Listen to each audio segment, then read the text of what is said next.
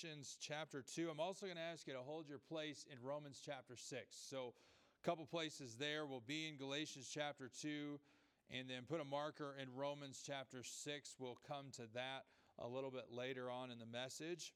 And once you've found your place there in Galatians chapter 2, I'll ask you to stand in honor of God's word tonight. Galatians chapter 2, we're going to be covering verses 17 through 21 tonight, but I do want to pick up our reading in verse number 16. We kind of come in at the end of a thought uh, that introduces an even greater thought. And so we're coming in right in the middle of that. So, for the sake of context, we'll begin our reading in verse 16, but we'll cover verses 17 through 21 tonight. So, Galatians chapter 2 and verse 16. Knowing that a man is not justified by the works of the law, but by the faith of Jesus Christ, even we have believed in Jesus Christ, that we might be justified by the faith of Christ and not by the works of the law. For by the works of the law shall no flesh be justified. But if, while we seek to be justified by Christ, we ourselves also are found sinners, is therefore Christ the minister of sin? God forbid. For if I build again the things which I destroyed, I make myself a transgressor. For I, through the law, am dead to the law, that I might live unto Christ. I am crucified with Christ. Nevertheless, I live, yet not I, but Christ liveth in me. And the life which I now live in the flesh, I live by the faith of the Son of God, who loved me and gave himself for me. I do not frustrate the grace of God. For if righteousness come by the law, then Christ is dead in vain. A lot of very powerful and impactful statements in those few verses. There's also a lot of confusing and seemingly conflicting statements in those verses. And so I, I got to be honest with you, it took me about two weeks to get this message together. Uh, because there's just a lot to sort through there and a lot to what what does this mean and so I'm going to do my best with God's help to communicate what it means to you tonight. But the title of our message is The Cause and Effect of Righteous Living. So may God bless the reading of His Word. You may be seated. The cause and effect of righteous living. One of the universal laws of life is the law of cause and effect. The idea there is that in any given scenario, the cause is responsible for the effect, and the effect is dependent upon the cause. Very simplistic there, but let me just illustrate this way. You know Newton's, uh, what's it called? His cradle pendulum you know, where it's got the the five balls collected together there and, and it's hanging on the string, you know, and you pick it up and you drop it and it hits the other one on the other side, you know, and they kind of hit each other back. I thought about bringing one of those, but it'd probably be too small uh, to show in here, and it would also, uh, I would have no use for it afterwards. And so instead, I'm going to ask you to use your glorified imagination here that we've got this huge pendulum here, and it's got the bars going up over my head here. We've got these five massive steel balls here that are all tied together and hung together by strings. And so, if we had this pendulum here, then I would come over here and I would grab the ball on this end and pull it way back, and then I would let it go. And it would come and it would smack into these other four balls, but only the one on the other end would go up and it would swing, and when it comes back, it would hit the other one back. And so you've got that tick, tick, tick, tick. It was really fascinating. I actually saw a YouTube video I thought about showing, but it just wasn't going to work out right.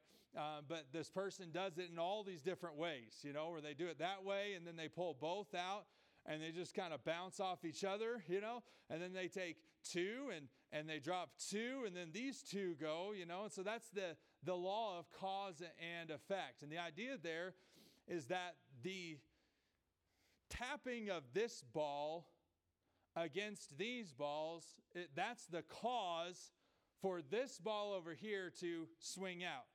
And when it comes back, it's the cause of this ball making this one swing out. And so that's the idea of cause and effect. But I would actually say that there's a greater cause behind that, and that's the person who picks up the ball and pulls it back. Okay? And so they are the cause. It's them pulling this thing back, letting it go that causes the effect. And so it's the cause and effect. The cause creates the effect, and the effect is dependent on the cause.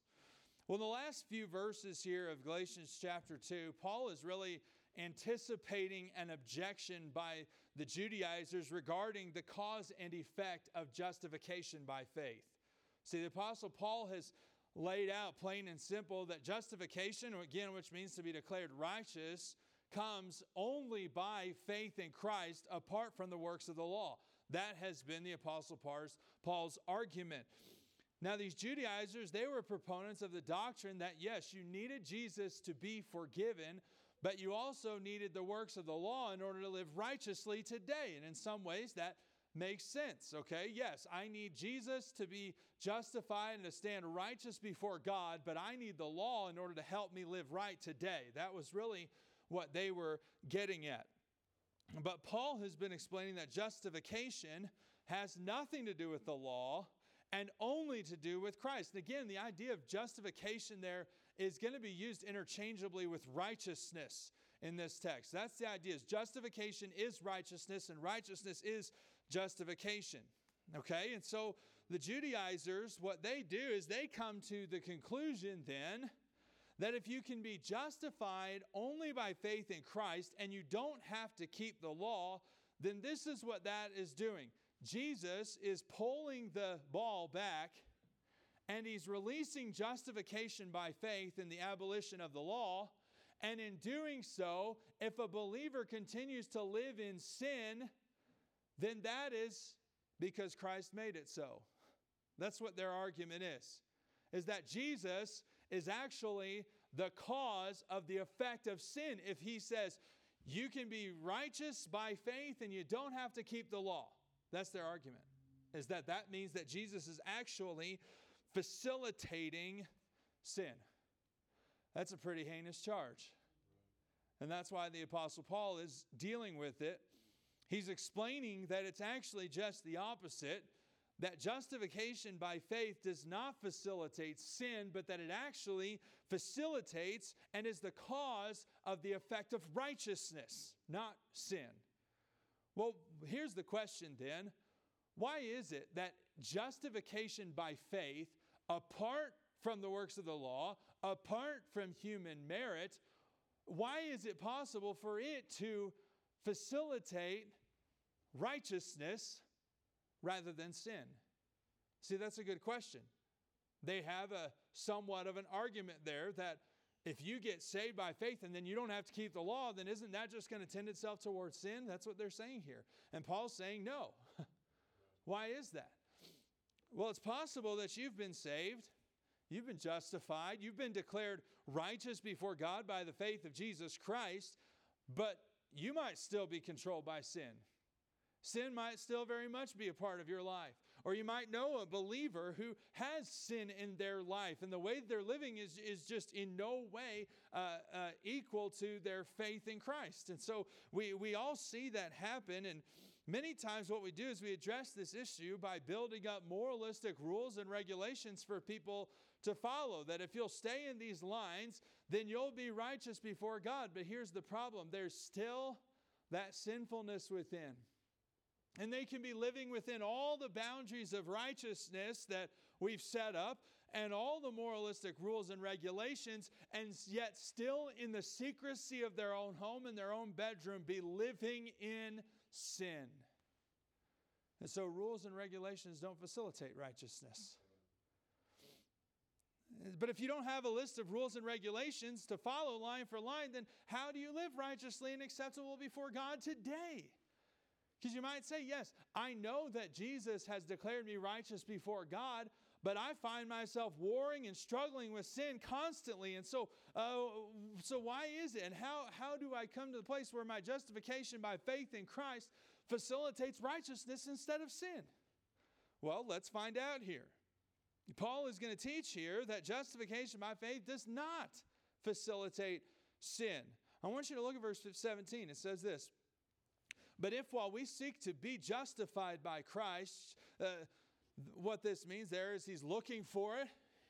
He's saying, Yes, I am justified by faith in Christ. He says, If while we seek to be justified by Christ, we ourselves also are found sinners, is therefore Christ the minister of sin? You know what he's saying there? That there were some who, although justified by faith, were actually still found to be in sin. They were still living godless lives. They were still living as though they were not justified by faith in Christ. And so the logical conclusion for the Judaizers here was that justification, a justification that by faith that does away with the law and leads to sin must make Jesus the minister of sin. That word minister means the agent or the facilitator, as we've been talking about. Okay, and so what they're saying there again, and I don't want to hammer this like a dead horse into the ground, but I just want to make sure that I'm clear here. That what's happening is they are saying that if Jesus justifies you by faith, and yet I still see you as a wicked sinner and you're still doing godless things and, and, heinous things, if I still see you doing that and you don't have to keep the Mosaic law, then isn't Christ facilitating sin in your life? That's what they're saying. And to that, Paul's response is a stern, God forbid. That means by no means, no way, no how is Christ the facilitator of sin. Now, if you believe in a Calvinistic salvation, like some of even our Baptist brothers do, they believe in total determinism that God decrees every move and every action that every person makes, then you would have to say that Christ is the minister of sin because you're saying that Christ literally determines that this person is going to have that thought, they're going to have that belief, they're going to have that action that it's predetermined by Christ. Hey, there's a faction in our Christianity that believes that. Well, this would blow that argument out of the water completely. Now, they would never they would never go about saying, Yes, Christ is the facilitator of sin. They would never say that, but when you believe in a deterministic God, that's exactly what you believe in, whether you want to admit it or not. And so Paul says, God forbid. See, here's what we need to understand is that when a justified person chooses to sin, he alone bears the blame, not Jesus Christ. Because there are some who question born again believers who still live ungodly lives, and it leads others to question their salvation and to question even the sufficiency of Christ. But when a believer chooses to live in sin, it's not because Jesus is insufficient, it's because he craves after sin. It's because that's what he wants. That's what the natural, sinful man wants. So Jesus is not the facilitator of sin. And that's what Paul wants to clear off a spot and make clear. no, Justification by faith does not facilitate sin. But he also wants them to know this that just as justification by faith does not facilitate sin, the law does not automatically facilitate righteousness. Look with me in verse 18. He says, For if I build again the things which I destroyed, I make myself a transgressor. What is that talking about?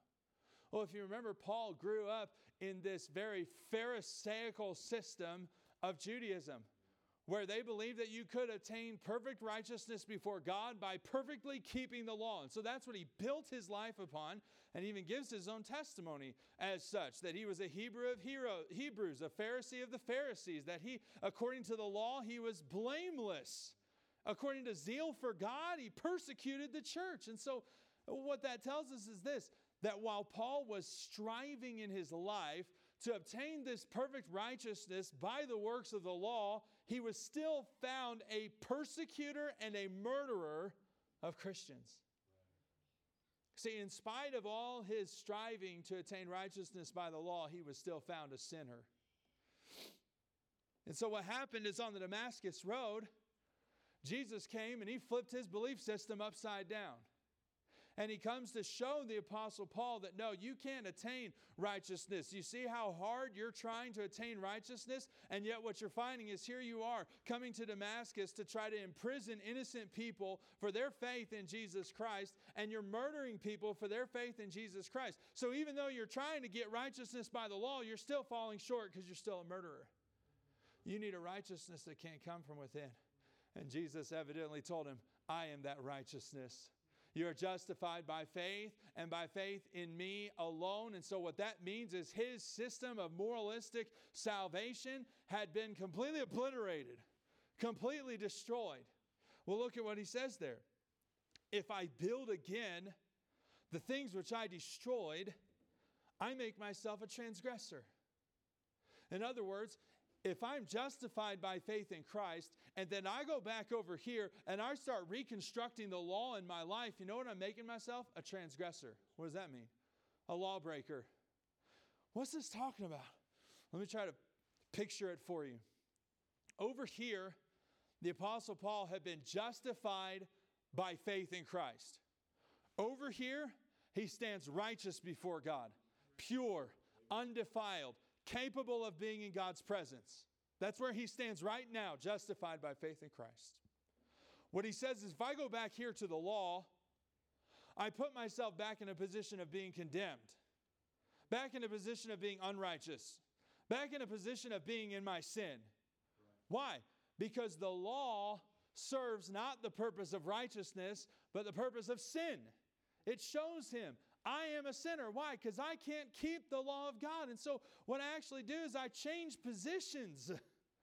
Why would I, when I've been justified, when I've been made righteous by Christ, why would I go back to trying to make myself righteous by the law, which I proved already couldn't be done? And so he's saying that reconstructing the law cannot produce righteousness. And so I want to tell you tonight that boundaries and limitations can't solve the problems of sin in your life. See, they might help, but they can't solve the problem of sin. You see, as you go through town here, and I'm thinking in particular, um, as you go down Iris to Folsom and you hang a left, that you'll see that, that Folsom has some pretty severe curves there that go back and forth. And so, so many severe curves that what they've done is they've actually added curbs. I've never seen this before, but there are curbs right there in the shoulder, not even up against the sidewalk, but in the shoulder. There are curbs there. And if that's not enough, there's a curb on the other side of it to keep the bikers inside those curbs. And if that's not enough, they also have these three or four foot tall pylons right next to that. Why are they having to do that? Why do they put center uh, grooves in the center line up in the mountains? Why do they do that? Because people aren't staying in their lane. People are veering off. They're not paying attention. They're on their phones, and that can be very dangerous for bikers that are around the corner that they can't see. And so they've decided to put up these boundaries. You know what that tells us? If everybody would just pay attention and drive right, you wouldn't have to have all the boundaries and all the curbs. Well, what I'm telling you is this that, um, that policies and rules are not inherently wrong, they can help. Setting up guards in your life can help. Developing a, a checklist of things that you should and should not do as a Christian, hey, that can help. But here's the fact of the matter is that we still have people that end up on those center grooves. We still have people that do curb checks. I'm one of them. We still have people that run over pylons and run over cones. And so just putting them there doesn't solve the problem. Why? Because the problem is not with the road, the problem is with the driver. The driver's not paying attention, the driver's not alert to his surroundings. The driver's the one making the choice not to go the right way. And that's the same thing in our Christian lives. That when people choose to live in sin, it's not because we don't have boundaries, it's not because we don't have rules and policies, it's because we still have a sinful flesh that wants its way in our lives. It longs for sin, it craves after sin. And so, what Paul's saying here is that Christ does not facilitate sin but the law does not facilitate righteousness. In fact, the, the law, what it really does is it just makes you a transgressor. Why? Because you can't keep it. So, what they do is if they become Jews and they get circumcised, then if they break a holy day, that's more sin in their life. And if they break a dietary law and they have a strip of bacon, that's more sin in their life. And if they gather too much out of the corners of their field, that's sin in their life. Do you see what I'm saying here? That the more they come into, into the law, the more it actually produces sin in their life. It makes them a transgressor, it makes them a lawbreaker. So, what is Paul teaching here? Well, he's teaching that justification by faith actually facilitates righteousness in our lives. It's not the law, no, Christ doesn't facilitate sin. The law doesn't facilitate righteousness, but I will tell you this that justification, justification by faith does facilitate righteousness. How is that? I want you to look at verse 19. Uh, this is another one of those weird verses. For I, through the law, am dead to the law. What does that mean? Well, through the law, I am dead to the law. Here's what he's saying is that it's through the law comes the knowledge of sin. See, sin did not bring me to righteousness. No, sin brought me, to, or, or, the law brought me not to righteousness, the law brought me to sin. It made me realize this I'm a sinner before God. The law of God showed me that I can't be righteous by myself. And so here's what happened is when sin, when, or when the law gave me the knowledge of sin, it brought me to the need of the Savior. And when I came to realize my need of the Savior, I then became dead to the law. Here's why because I knew I can't be righteous by the law. I can only be righteous by faith in Jesus Christ. And so that means I'm dead to the law. That means it has no more part in my life anymore. Why? Because I already have the only righteousness that can make me righteous and justified before God, and that is through Jesus Christ. In fact, Paul's death to the law facilitated life unto God. It says, For I through the law am dead to the law, that I might live unto God. Now, what is he saying here? I'm going to try to illustrate this way in a way that makes sense. What he's saying is this that justification by faith puts your life under new management. What, what do you mean by that? Well, have you ever seen that sign that says under new management? You go to a store, and what's that telling you? Well, it's telling you that if you've come to this store and maybe you had a horrific experience, maybe they didn't take care of you, or maybe they didn't give you the right amount of money on your refund, or maybe the store is disgusting and filthy, or whatever it might be, you had a bad experience at this store. We want you to know this we're under new management. A change has taken place. You can bring your business back here. When I moved to the Sherwin Williams store in Firestone, the manager there in 2015 the guy was a total slob. It was bad.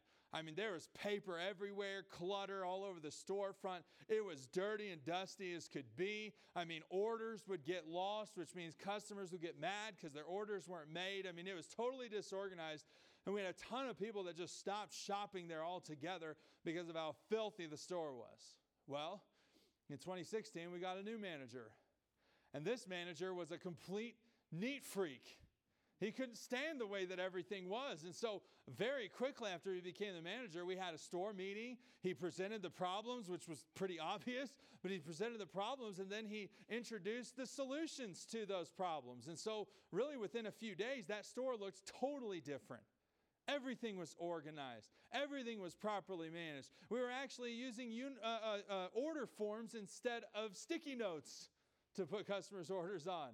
Everything was neat, everything was organized, everything had its place, and all you had to do was walk in that store and you understood this. Everything is so different. This place must be under new management. You see, when you are justified by faith in Christ, your life comes under new management.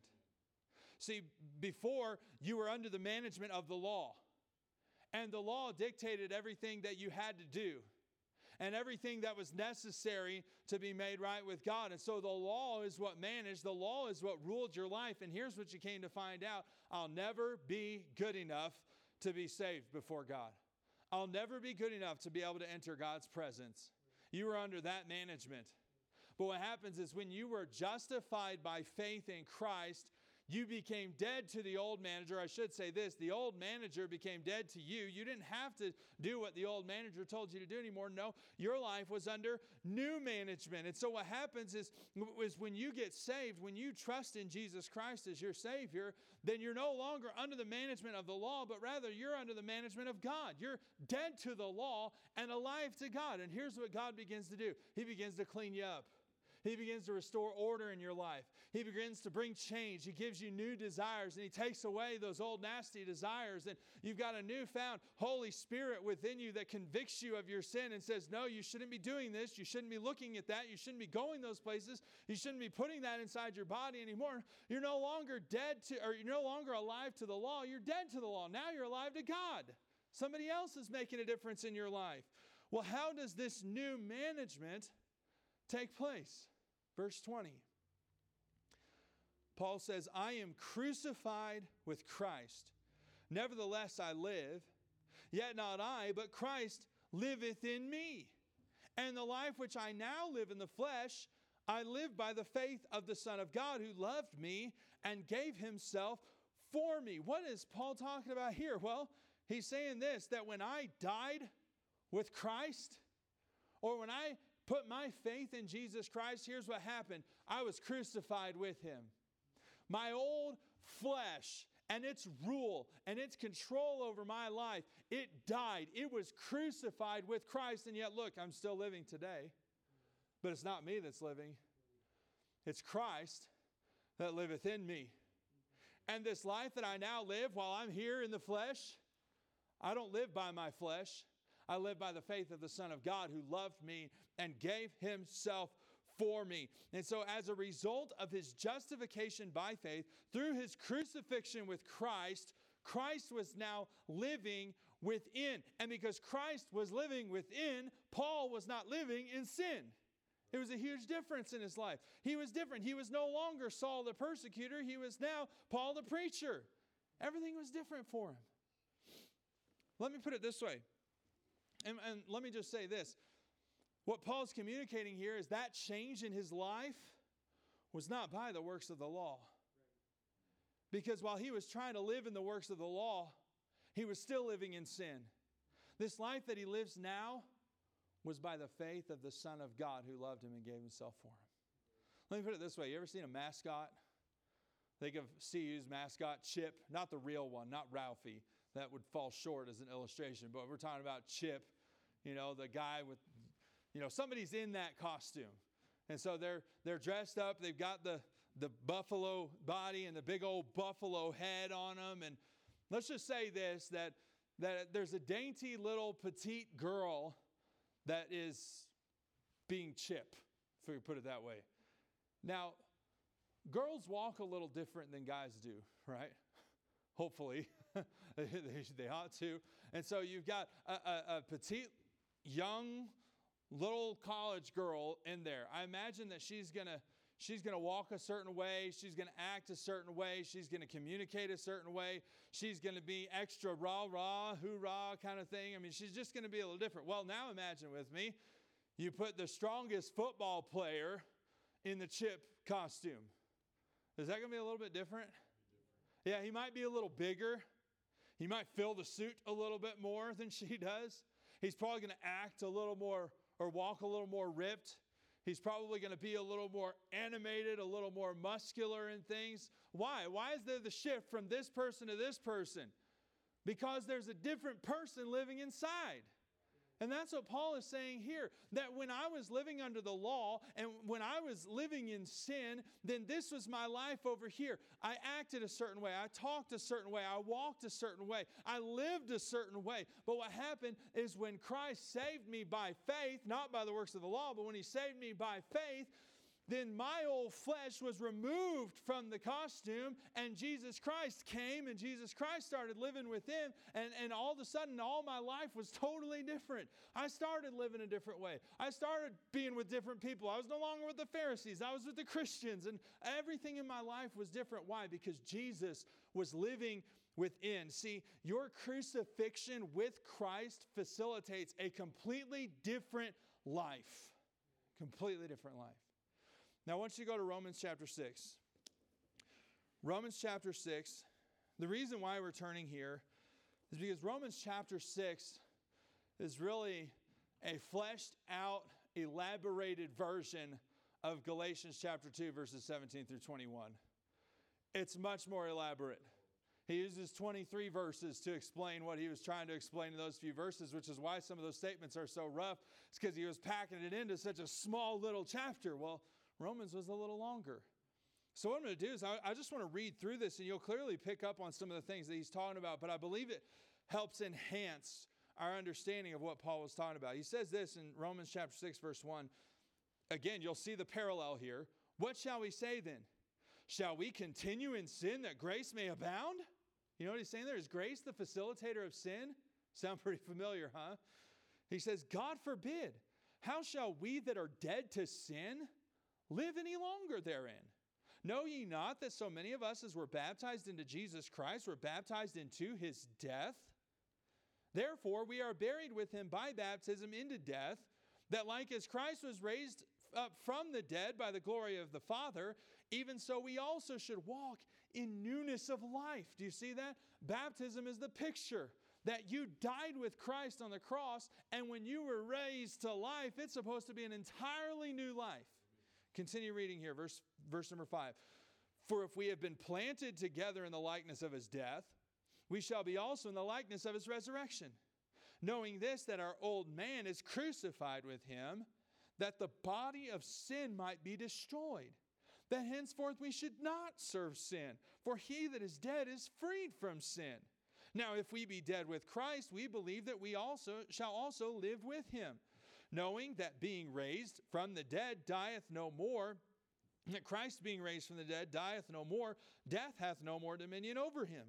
For in that he died, he died unto sin once, but in that he liveth, he liveth unto God. Likewise, in the same manner, reckon ye also yourselves to be dead indeed unto sin, but alive unto God through Jesus Christ our Lord. Let not sin therefore reign in your mortal body, that you should obey it in the lusts thereof. Neither yield ye your members as instruments of unrighteousness unto sin, but yield yourselves unto God as those that are alive from the dead, and your members as instruments of righteousness unto God.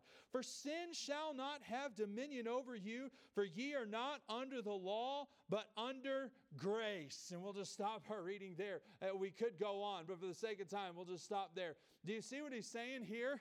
He's saying that your crucifixion with Christ facilitates an entirely new life for you. Your old sinful flesh, it has no longer power to dictate what you do. Sin doesn't have to rule over your body because Christ has set you free from your sin. Your old man died with him. And so, what, what he's saying in Romans chapter 6 is the same thing he's saying in Galatians chapter 2, and that's this when you put your faith in Christ, you come under new management. You're no longer ruled by sin. It has no more dominion over you. And so he says things like, like, let not sin therefore reign.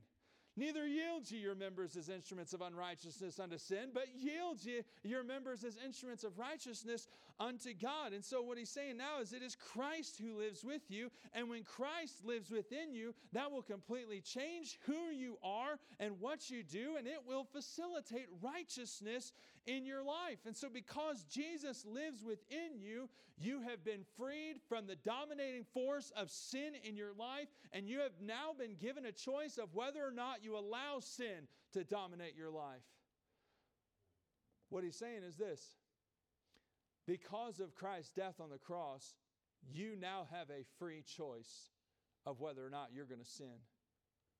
In other words, Jesus is sufficient for godly living. Why? Because not only did he justify you and declare you righteous before God, but he has the power to make you righteous today. Why? Because he freed you from sin and its power and its stranglehold on your life. I mean, go back to Galatians chapter 2 and look what he says at the end of Galatians chapter 2. He says, I do not frustrate the grace of God. You know what he's saying there? This justification by faith apart from the works of the law, no, that does not frustrate the grace of God. That doesn't nullify it. It doesn't mean that, that just because it's by faith and apart from the works of the law, that that's naturally going to facilitate sin in your life. It doesn't mean that God's grace isn't going to be flowing through your life. He says this For if righteousness come by the law, then Christ is dead in vain. He's saying that your justification by faith facilitates righteousness because if, if, if you had to be made righteous by the works of the law, then what purpose did Jesus die for? There was no reason for him to die. It was in vain, it was empty, it was meaningless. And so faith in Christ not only declares the believer righteous before God, but it also makes him righteous right here, right now. In other words, this is what Paul is saying that Christ either does everything for you or he does nothing for you. It's not like Christ justifies you before God, but you got to live godly today by the works of the law. He either makes you righteous right here and right now, or he didn't make you righteous at all. See, when you trust Christ by faith, he not only declares you righteous before God, but he goes to work on making you righteous today.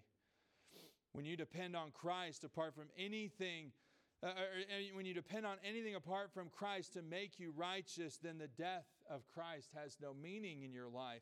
What it's saying is that Jesus then is the cause of the effect of righteous living.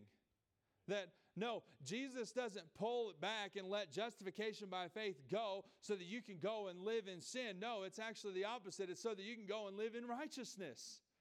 And so that's what he's talking about. Paul is revealing to us here that justification by faith does not facilitate sin, but rather it facilitates righteousness. And here's the reason why because Jesus lives within and through the believer. See, Jesus will not lead you to live a sinful life.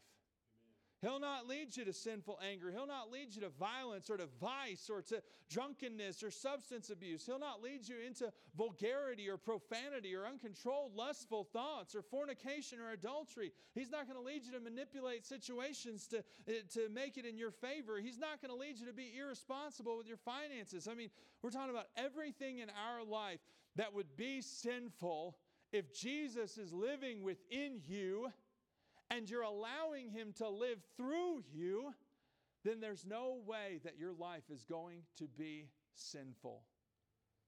Rather, here's what Jesus is going to do in your life. Because when you trusted Christ as your Savior, He gave you the Holy Spirit. And so when we get to Galatians chapter 5, it's going to say this But the fruit of the Spirit is love, joy, peace, long suffering, gentleness, goodness, faith meekness, temperance. And then he says this against such there is no law. In other words, what Jesus is what Jesus enables you to do through faith in him, through him living in you and through him giving you the spirit is far better of a righteousness than could be lived by the works of the law. Against such there is no law. And so, what this means is Jesus is going to lead you to live a godly life. Jesus is going to lead, lead a husband to love his wife as Christ loved the church and gave himself for it. He's going to lead a, a wife to be submissive to a godly, loving husband. He's going to lead you to be submissive to the authorities that he gives you in your life. I'm telling you that when Jesus Christ moves in to your life, it makes everything different. So here's the question then Why is it that some who profess the name of Christ are still ruled and dominated by sin. Why is that? Well, the first question to ask is this Is Jesus living within? Is he there in the first place? Because if Jesus is living within, he's not going to facilitate sin. He's going to facilitate righteousness in your life. And so, if you're constantly under the dominating power and control of sin, that's the first place to start. But if you realize this, no, my faith is in Christ, and that's what I don't get is I'm justified by faith. I know I'm declared righteous before God, and yet I'm still hammered by this sin. It still messes me up. It still trips me up. It still besets me almost on a daily basis. Why is that? I can't reconcile that. Well, upon the authority of the Scripture in Galatians chapter two, as well as Romans chapter six, it's simply because of this. You're not letting Him live through you. You're letting your sin live through you. You're letting your flesh live through you. You're not yielding your members as instruments of righteousness unto God. You're yielding them as instruments of unrighteousness to sin. What this means is this that if you're saved, but your life is dominated by sin, you have no one to blame but yourself. Why? Because He freed you from that. It has no control over you. You say, but you just don't understand. It does have control over me. Yes, that's because you gave it control over you long ago, the first time you looked at it.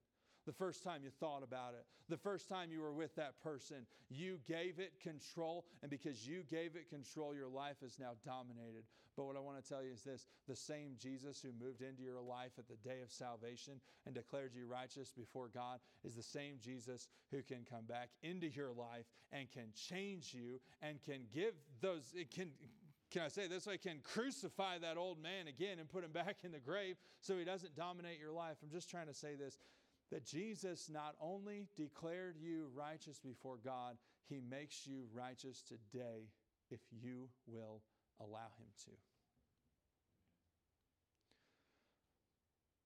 A little bit easier said than done, isn't it? Why is that? Because we have this law of sin within us as well this sin that wants to fight against God, this sin that wars against the Spirit, this fleshly nature that wants sin. But what I am telling you is this there is hope. Why? Because Jesus can free you. He, uh, let me put it this way He already has freed you from sin. He's already done it once, and He can do it again if you'll let Him. But the way that's going to happen is that you've got to acknowledge, first of all, that it is your fault. Let no man say when he is tempted, I am tempted of God. He's not the facilitator of sin. And the works of the law and setting up boundaries and limitations in your life, that might help, but it won't make you righteous. No, only Jesus can make you righteous. But you have to repent. And repentance is not just a God, I'm sorry, help me tomorrow. It's when you're so grieved and so broken over the way that your sin offends a holy God and when it cost Christ on the cross of Calvary and it breaks your will and it says, I no longer want to live under my sin. Jesus freed me from that. I want to live with him. And you ask Jesus to, to, to not to come back into your heart, not to save you again. That's not what it is. But what you're saying is this is God, I'm going to get out of the way and I'm going to let Jesus live in me. I'm not going to I'm not going to just allow myself to be ruled and dominated by sin. I know that sounds simplistic, but that's what the word of God says. It's got to be by faith. See, when wherever Jesus lives in, righteousness lives out. That's what his message is. Jesus doesn't facilitate sin. Faith doesn't facilitate sin. No, faith facilitates righteousness. Why? Because Jesus lives within. And when Jesus is living in you, and like Paul says, Jesus is living through you, that's not ever going to lead you to sin. That's going to lead you to righteousness. And so that automatically tells you that if you're struggling with sin, it's because you're not allowing Jesus to live through you. You're allowing your flesh to live through you. But what this scripture gives us hope in is that Jesus is sufficient to forgive you, to justify you, to clean you up, and to make you righteous not only in heaven, but right here, right now. I am crucified with Christ. Nevertheless, I live. I'm still here. But it's not me that's living now. This righteousness didn't come from me. It didn't come because of my adherence to the law. It came because Christ lives in me. So the life that I now live in this flesh, I live still by faith in the Son of God who loved me and gave himself for me. Jesus is sufficient. He is the cause of the effect of righteous living if only we would yield ourselves to him. Father, we come to you tonight.